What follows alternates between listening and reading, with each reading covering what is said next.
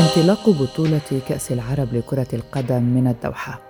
انطلقت الثلاثاء الماضي صافرة افتتاح النسخة العاشرة من كأس العرب لكرة القدم ليبدأ التنافس بين المنتخبات العربية المشاركة في هذه النسخة من أجل التربع على عرش الأفضل عربيا. كأس العرب لكرة القدم موضوع حلقاتنا اليوم من بودكاست في عشرين دقيقة حيث سنتحدث عن تفاصيل هذه التظاهرة الرياضية وعن كل التحضيرات مع ضيوفنا. أهلا بكم معكم براء الصليبي.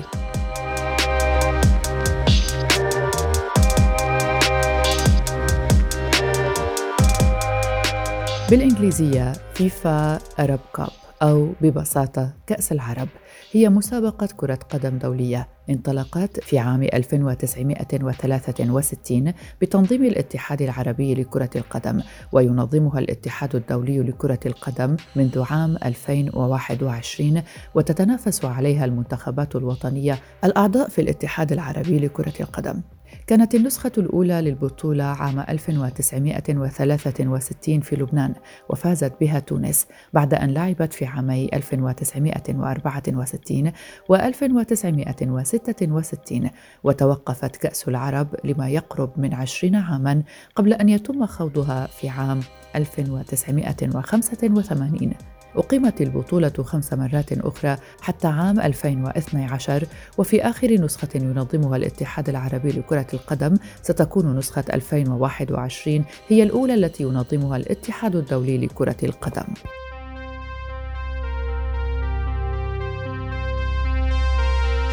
فازت خمسة منتخبات وطنية في بطولة كأس العرب التاسع فاز العراق باللقب أربع مرات كرقم قياسي.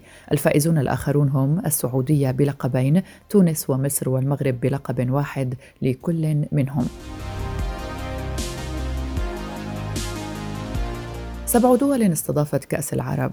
استضافته كل من الكويت والمملكة العربية السعودية مرتين في حين استضافته كل من لبنان والعراق والأردن وسوريا وقطر مرة واحدة. وها هي قطر تستضيف كأس العرب 2021 لتصبح ثالث دولة تستضيف مباريات في بطولتين عربيتين.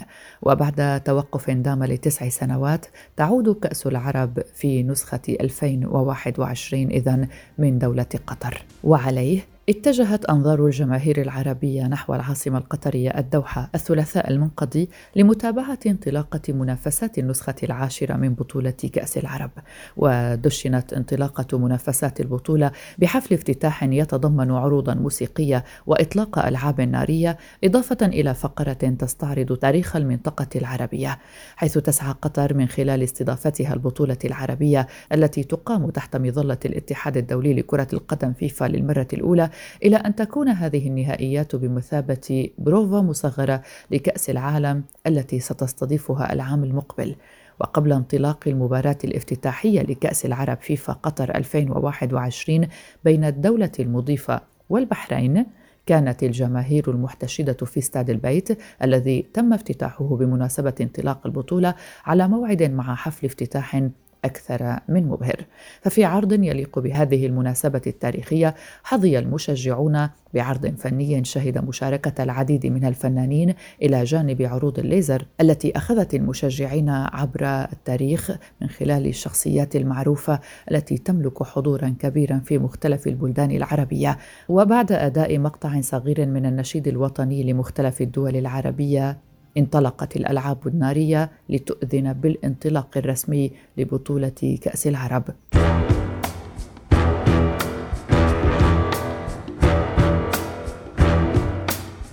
ويعتبر استاد البيت نفسه والذي استوحي تصميمه المعماري الفريد من بيت الشعر الذي كانت تستخدمها شعوب المنطقة قديما مشهدا حقيقيا يستحق المشاهدة.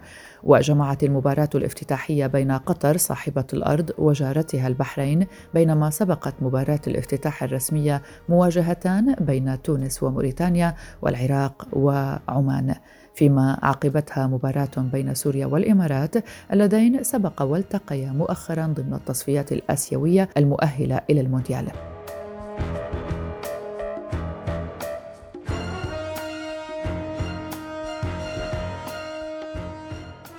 وتعود كأس العرب بثوبها الجديد بعد الغياب كما ذكرنا بعد غياب تسع سنوات في ضيافة قطر لستة عشر منتخبا عربيا منها ستة منتخبات من القارة الأفريقية وعشر منتخبات من القارة الآسيوية. وبهذا ستكون هذه البطولة بمثابة نصف مونديال حيث يشارك فيها نصف عدد منتخبات المونديال الذي يقام بمشاركة نصف منتخبات المونديال والذي عادة ما يقوم بمشاركة 32 منتخبا وتتواجه على ستة من الملاعب المونديالية الثمانية.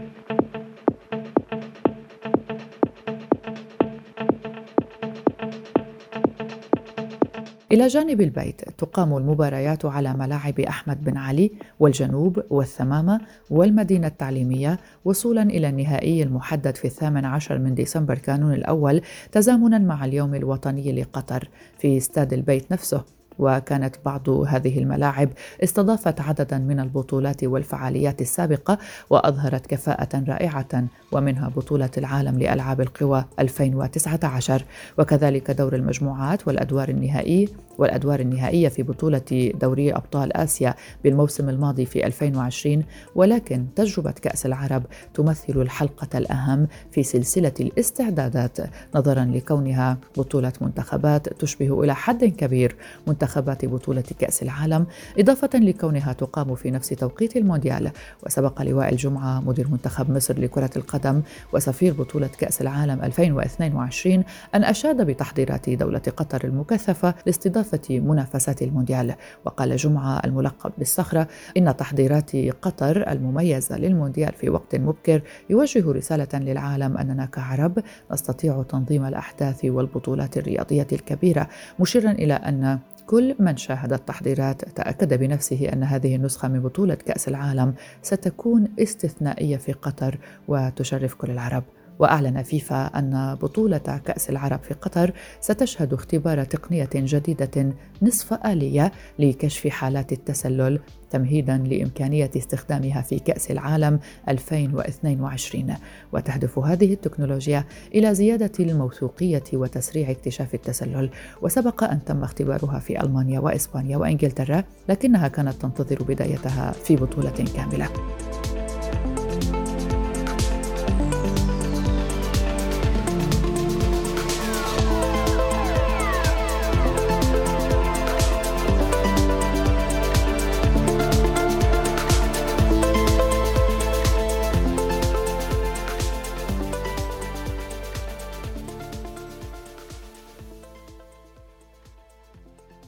سألنا ضيفنا السيد طاهر بن عمر وهو صحفي ومحلل رياضي في بين سبورت ما المميز في هذه النسخة العاشرة يا ترى؟ في الواقع ما يمكن أن أقول عن هذه النسخة بصراحة أنها بطولة عربية في نسخة مونديالية أعتقد هذا هو الشعار الذي يمكن أن يطلق عليه 16 منتخب عربي من بينها 10 منتخبات آسيوية ست منتخبات أفريقية وهذا هو أكبر عدد من المنتخبات في نسخة واحدة في تاريخ هذه البطولة. لأنه نسخة عام 98 في قطر أيضا شهدت تسجيل رقم قياسي في ذلك الوقت 12 آه، منتخب شاركوا.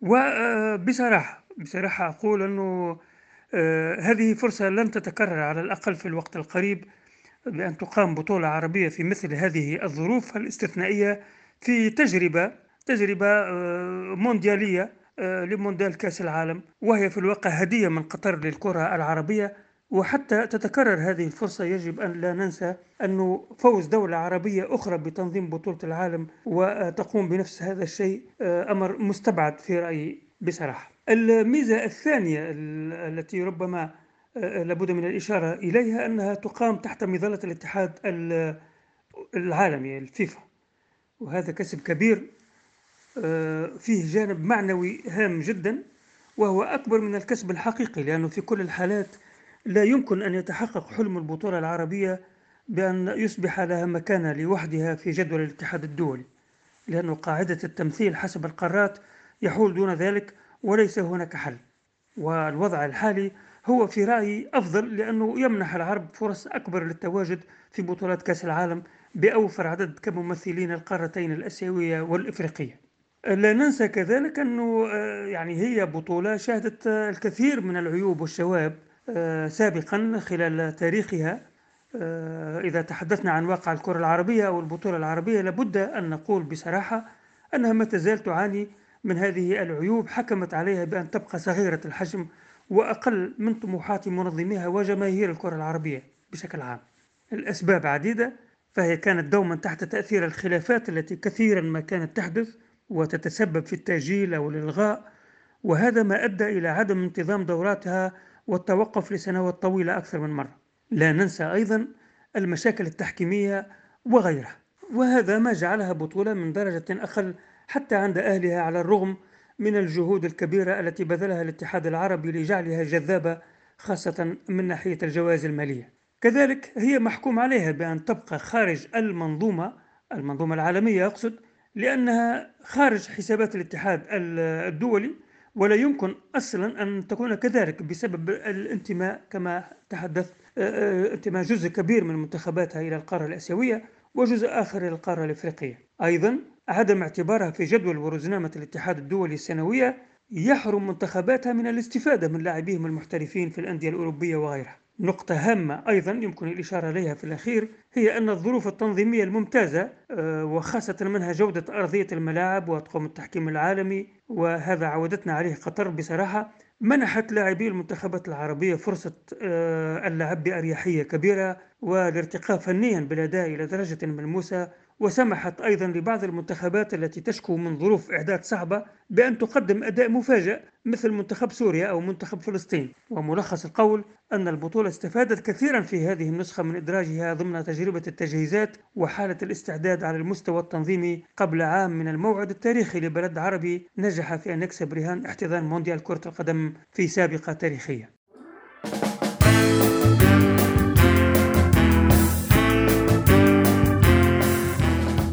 وكان انطلاق حفل الافتتاح الرسمي للبطولة بحضور رؤساء ومسؤولين عرب وأجانب منهم الرئيسان اللبنانيان ميشيل عون والفلسطيني محمود عباس.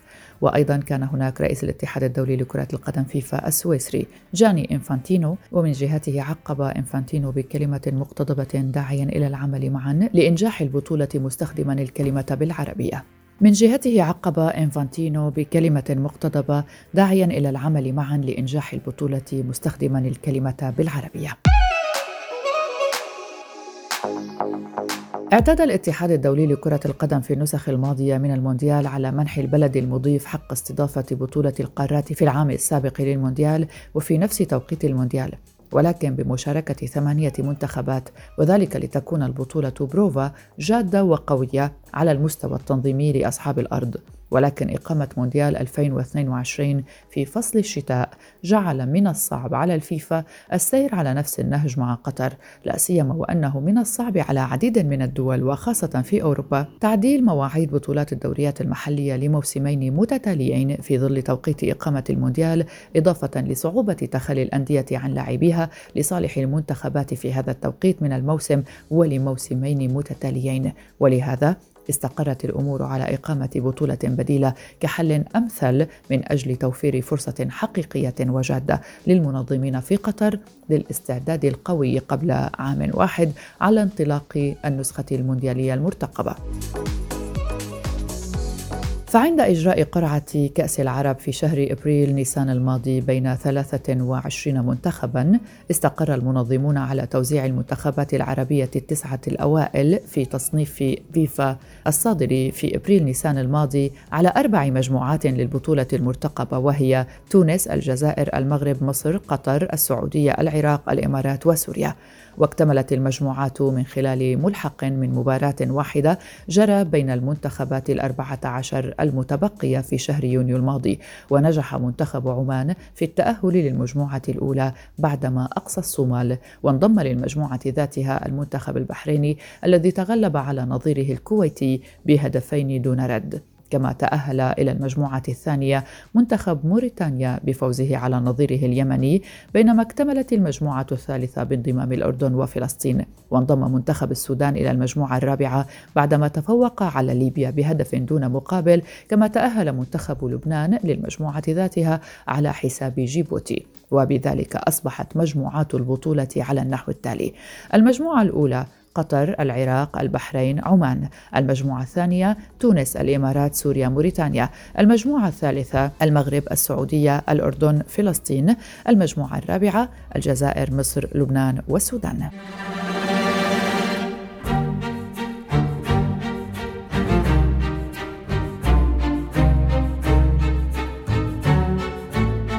وكان المنتخب التونسي قد تفادى المفاجآت المبكرة في أولى مباريات البطولة وحقق بداية ناجحة حيث تغلب على منتخب موريتانيا خمسة إلى واحد على ملعب استاد أحمد بن علي وذلك ضمن المجموعة الثانية. وافتتح المنتخب التونسي التسجيل بهدف للاعب سيف الدين الجزيري في الدقيقة التاسعة والثلاثين ثم أضاف محمد فراس بالعربي الهدف الثاني في الدقيقة الثانية والأربعين. وشهد الوقت المحتسب بدل الضائع للشوط الأول هدفين حيث أضاف سيف الدين الجزيري الهدف الثاني له والثالث لمنتخب تونس ثم رد منتخب موريتانيا بهدف سجله شيخ الخليل مولاي أحمد من ضربة جزاء. وبعد أربع دقائق من بداية الشوط الثاني أضاف محمد فراس بالعربي الهدف الثاني له والرابع للمنتخب التونسي ثم سجل يوسف المساكني الهدف الخامس لتونس في الدقيقة التسعين. وفي آخر مباريات الثلاثاء فاز المنتخب الإماراتي على المنتخب السوري بهدفين لواحد وذلك ضمن منافسات الجولة الأولى بالمجموعة الثانية وتقدم المنتخب الإماراتي في الدقيقة الرابعة والعشرين عن طريق كايو لوكاس قبل أن يضيف علي صالح الهدف الثاني في الدقيقة الثلاثين وفي الدقيقة 60 سجل ورد السلامة الهدف الوحيد للمنتخب السوري وشهدت المباراة تعرض محمود خميس لاعب المنتخب الإماراتي للطرد بعد تلقيه البطاقة الصفراء الثانية في الدقيقة السادسة من الوقت المحتسب بدلا من الضائع للشوط الثاني. وجه منتخب الجزائر تحذيرا شديد اللهجة إلى منافسيه في كأس العرب بدك شباك نظيره السوداني برباعية نظيفة الأربعاء في أولى منافسات المجموعة الرابعة. وتناوب على تسجيل رباعية المنتخب الجزائري بغداد بنجاح ثنائية في الدقيقة الحادية عشر والسابعة والثلاثين وجمال بن العمري في الدقيقة الثالثة والأربعين وهلال العربي سوداني في الدقيقة السادسة والأربعين.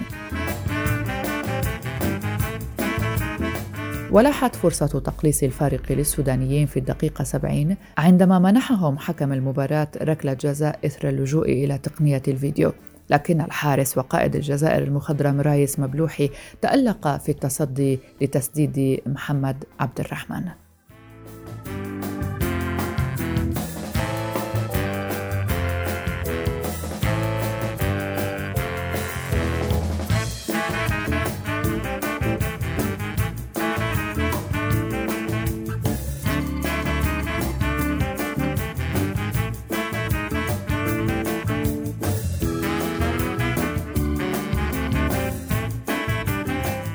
هذه كانت حلقة جديدة من بودكاست في 20 دقيقة. كنت معكم براء صليبي شكرا لكم لحسن المتابعة. لا تنسوا أنه يمكنكم متابعتنا عبر كل منصات بودكاست المختلفة حول العالم. إلى اللقاء.